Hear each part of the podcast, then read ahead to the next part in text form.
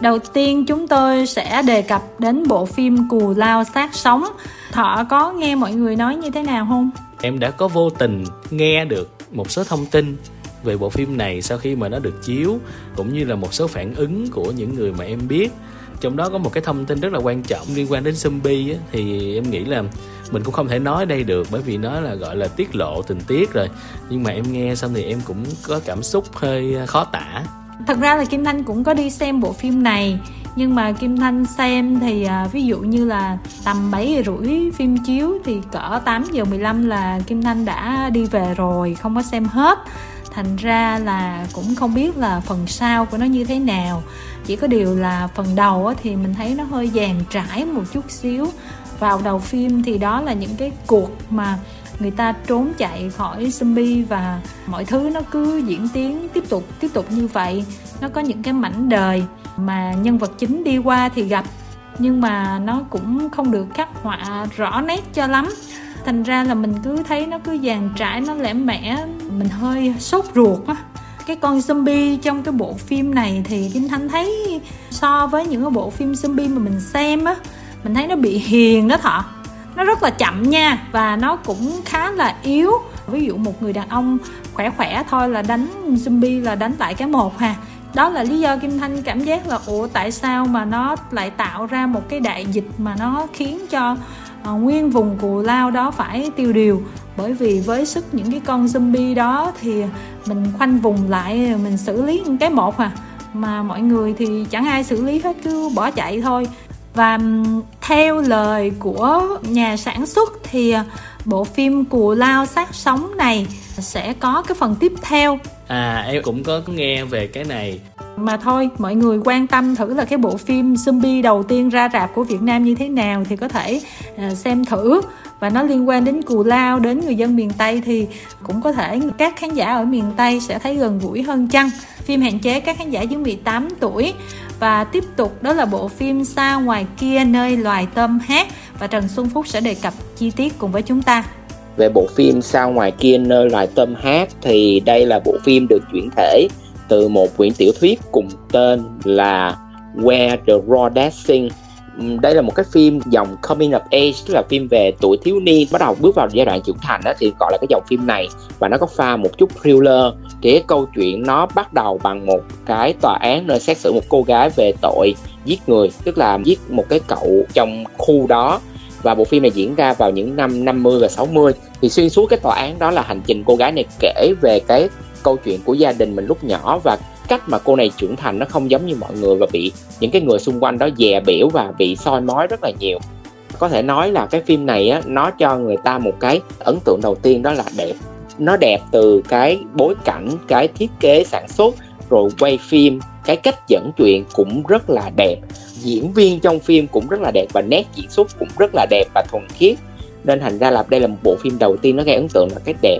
Cái thứ hai á, là cái cách kể chuyện của bộ phim này á, khá là mạch lạc, dù là nó cứ flashback xong rồi nó quay lại hiện tại và nó cứ quay đi quay lại, nhưng mà cái lối kể chuyện này rất là mạch lạc và rất là dễ theo dõi luôn.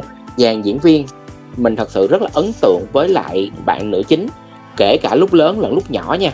Cả hai đều có một cái ánh mắt kể chuyện rất là đẹp. Nhất là nhìn nữ chính này là mình không thể nào mà mình có một sự nghi ngờ gì về nữ chính này được. Và cái nét diễn xuất cũng rất là nhập tâm từ lúc nhỏ luôn, giống như hai người này là một, nhưng mà thật sự là hai diễn viên khác nhau. Thì mình đánh giá rất là cao về diễn xuất phim này. Dàn diễn viên còn lại diễn xuất cũng cực kỳ tốt luôn. Từ ông bác luật sư, rồi hai ông bà người da đen bán ở tiệm tạp hóa, cho đến hai anh người tình đều diễn cực kỳ tốt. Và nó tạo nên một cái tổ hợp diễn xuất mà nó mang đến đầy đủ cái cảm xúc á. Cái thứ nhất, cái thứ hai là phim này cái cách mà nó tạo dựng cái nhân vật cũng rất là hay. Tức là hai bạn trai, một bạn là trap boy đi, còn một bạn là kiểu good boy đi, trai tốt và trai xấu á. Thì chúng ta không cần quá nhiều từ ngữ để diễn tả hay gì hết, mà chỉ cần những cái cử chỉ, cái lời nói, cái cách mà họ thu hút nữ chính cũng làm cho chúng ta biết được là cái nhân vật đó như thế nào và cái bản chất của nhân vật đó ra sao. Đây là một cái cách kể chuyện nó rất là nhẹ nhàng, nhưng nó không cần quá nhiều lời thoại để mà nó thể hiện được cái nhân vật trong cái phim này. Phim này nó có một cái thuyết nhỏ, nhưng mà nó làm cho mọi người đổi cái cách suy nghĩ liên tục xuyên suốt cái phiên tòa đó. Và khúc cuối nó đánh vào người xem bằng cái thuyết này. Và mình nghĩ đây là một trong những cái thuyết mà làm khá là khéo của đạo diễn và biên kịch của cái phim này. Thì nhìn chung á, phim này là một cái phim xem khá là ok, nó không bị quá chậm như những cái dòng phim cùng loại kiểu thriller rồi phiên tòa rồi điều tra, mà cái yếu tố điều tra trong phim này nó rất là ít luôn, mà nó mang một cái màu sắc gọi là cảm giác như mọi thứ rất tự nhiên. Và mình rất là thích cái cách mà bộ phim kể trong cái giai đoạn là từ thập niên 50, thập niên 60, thời đó chúng ta chưa có internet, thì cái cách mà nữ chính trưởng thành mỗi ngày sống trong rừng, đi bắt mấy con trai để mà bán, để mà tự nuôi sống bản thân, rồi từ đó trưởng thành. Cái cách cô này nhìn thế giới quan, nhìn thế giới xung quanh, rồi nhìn cái thế giới bên ngoài, và cả cái việc là đôi lúc rảnh cô này còn nghiên cứu những động vật xung quanh mình để mà gửi cho những nhà xuất bản để mà mình làm những cuốn sách và kiếm được cái tiền mình để bảo vệ cho cái gia đình của mình. Và có một cái cảnh quay là cô này ngồi ăn với những người ở nhà xuất bản. Thì nếu mà thời hiện đại bây giờ thì mọi người cũng sẽ cứ smartphone rồi họ Google một cái là ra, nhưng mà họ nói về những cái gì mà họ làm bằng tay chân, bằng khối óc, bằng nghiên cứu á, thì nó tạo nên một cái sự thú vị rất là khác biệt trong bộ phim này. Nhìn chung thì Phúc khá là thích bộ phim này, tuy nhiên muốn tìm điểm để chê thì cũng khá là nhiều. Thứ nhất là những cái kết nối của các nhân vật trong phim này á, nó chưa thật sự mạch lạc lắm. Cái cách kể chuyện thì mạch lạc, nhưng mà cái cách kết nối giữa các nhân vật cũng chưa thật sự là mạch lạc lắm, vẫn còn những cái lỗi khá là nhỏ trong phim. Nhưng mà vì cảm xúc nó làm tốt quá nên Phúc cũng không nghĩ là mình cần phải đưa ra quá nhiều điểm để chê. Phần âm nhạc trong phim này á, thì thật ra là cái âm nhạc trong phim nó cũng khá là đơn giản, nhưng mà vì nó sử dụng âm thanh gọi là âm thanh tự nhiên nhiều hơn của tiếng động vật á, nghe nó rất là thật, mô tả được về cái cuộc sống của cái cô này trong phim. Và ca khúc chính là Carolina do Taylor Swift hát, thì nó chỉ phát lên ở cuối phim thôi, nhưng mà nó rất là phù hợp với cái nhân vật của cái cô này trong phim xuyên suốt được xây dựng á. Thì cái bài hát đó nó hoàn toàn như một cái phần mô tả về cái nhân vật. Và trên thang điểm 10 thì Phúc cho bộ phim này 7 điểm trên 10, và phim không dành cho khán giả dưới 16 tuổi. Và điện ảnh Thái Lan thì tuần này cũng góp mặt với một bộ phim Ngược Dòng Thời Gian Để Yêu Anh, lại là một bộ phim có cái tựa khá là dài của tuần này.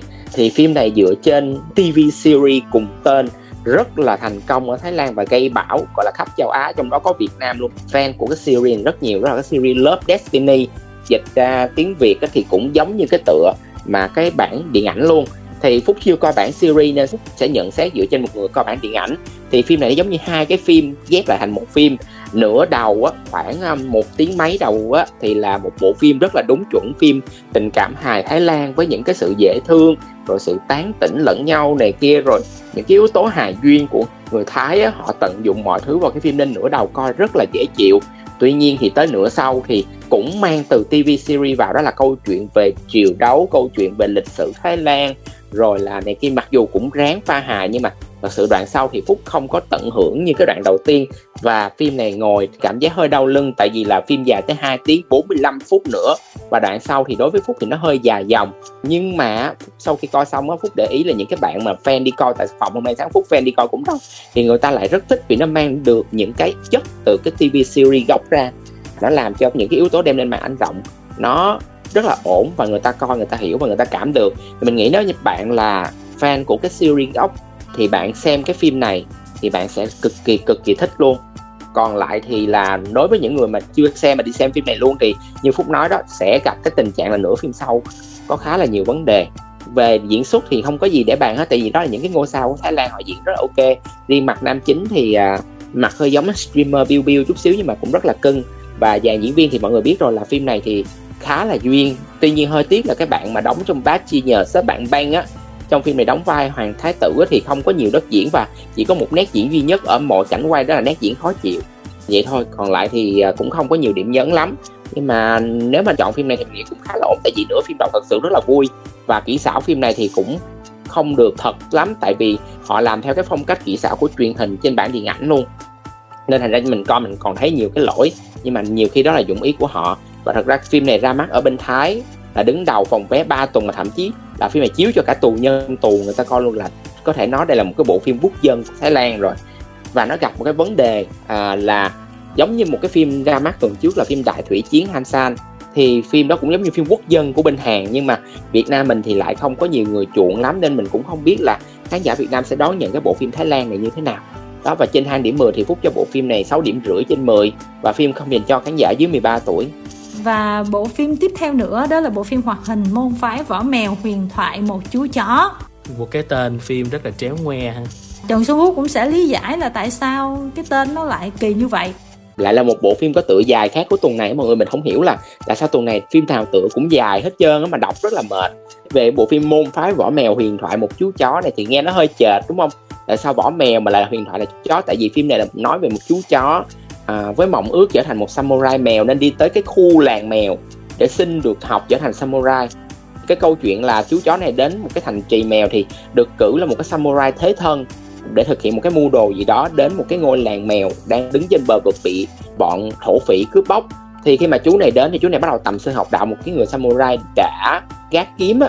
Từ đó thì cái câu chuyện nó diễn ra ở đây. Thì thật sự mình nói phim này á, nó không có gì nó quá đặc biệt, thậm chí là câu chuyện của nó cũng hơi cũ, nhưng mà thật sự là nó là một cái phim trong sáng, dễ xem, dễ cảm dành cho gia đình, và đặc biệt là phần hài được làm rất là tốt và rất là nhây luôn. Và những cái yếu tố, những cái ý nghĩa trong phim như là về cái tôi, rồi tôn trọng sự khác biệt của lẫn nhau, rồi làm sao để hòa nhập, làm sao mà để trưởng thành và tình đoàn kết này kia thì đều được thể hiện trong phim này. Tại vì đạo diễn của phim này là bác mà làm Lion King á, mà các bạn phim hoạt hình năm 1994 á, thì bác làm phim này, nên những cái màu sắc mà của Lion King vẫn còn tồn tại trong phim này nha. Và có pha thêm một chút Little Stewart cũng như bác đạo diễn này làm cái series về chú chuột á, thì nó cũng có những cái yếu tố nằm trong phim này.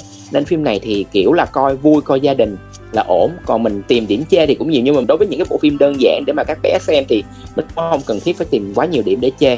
Phim này mình khá thích là chú mèo Sumo, tại vì chú mèo này rất là dễ thương trong bộ phim luôn. Và mình nghĩ là các bé sẽ rất là thích xem bản lồng tiếng, tại vì bây giờ cái kỹ thuật lồng tiếng thứ nhất nó cũng rất là tiên tiến. Thứ hai là mình coi bản phụ đề, nhưng mà cái phụ đề nó viết đã rất là hài hước rồi, nên mình nghĩ là khi mà chuyển qua bản lồng tiếng mình nghĩ sẽ khiến các bé còn thích thú hơn nữa. Nên mình nghĩ là các gia đình sẽ có thể đưa các bé đi xem bộ phim này ở phiên bản lồng tiếng.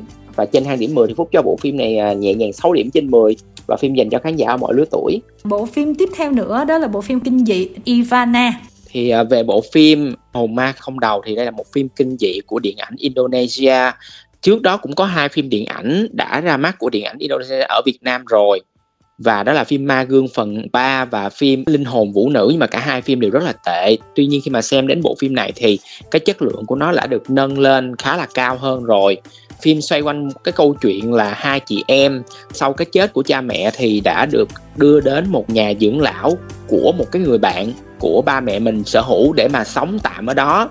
Khi mà 2 chị em này đặt chân đến đây thì đã vô tình, không biết như thế nào, thì đã kích hoạt lời nguyền, và một cái hồn ma không đầu, một cái người phụ nữ Hà Lan đã trở lại để mà ám mị trại dưỡng lão này.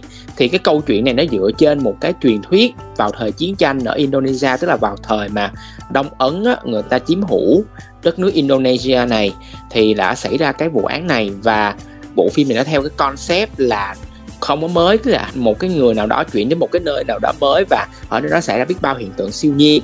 Thì cái câu chuyện nó cũng bình thường và kịch bản của nó cũng thi theo đúng cái công thức như vậy. Tuy nhiên cái điều mà cái phim này làm được đó chính là xây dựng một cái không khí kinh dị khá là ok, và những cái màn gọi là jump scare của nó không có nhiều, nhưng mà nó xảy ra rất là đúng thời điểm và hù cũng rất là ổn. Những người mà xem phim kinh dị nặng đô thì họ coi quen rồi thì có thể họ không sợ, nhưng mà mình để ý thì một số khán giả trong rạp họ cũng khá là giật mình và cũng hơi sợ những cái đoạn đó, và làm cái không khí cũng khá là tốt. Tuy nhiên khúc đầu thì xây dựng câu chuyện rất là ok, từng phần đều đủ, nhưng mà càng về cuối cái nhịp nó càng đuối dần, và đến kết thì dĩ nhiên là mọi người biết rồi. Thì như vậy nó sẽ ra câu chuyện là kết là chạy deadline, là làm cho xong, cho nhanh xong để đi về á, thì nó bị hụt hẫng về cái đoạn kết. Tuy nhiên thì trong cái bộ phim này, ngoài cái yếu tố kinh dị thì nó tập trung khai thác nhiều về những cái yếu tố về con người, về nhân sinh, rồi sự phản bội, sự yêu thương, lòng thù hận gì đó đều được khắc họa trong cái này rất là nhiều. Mặc dù mình xem mình thấy bình thường, nhưng mà theo Phúc có nghiên cứu sau khi xem phim thì phim này là cái phim gọi là ăn khách thứ 4 ở Indonesia trong năm nay, và đã bán hơn 1 triệu vé chỉ trong tuần đầu tiên thôi.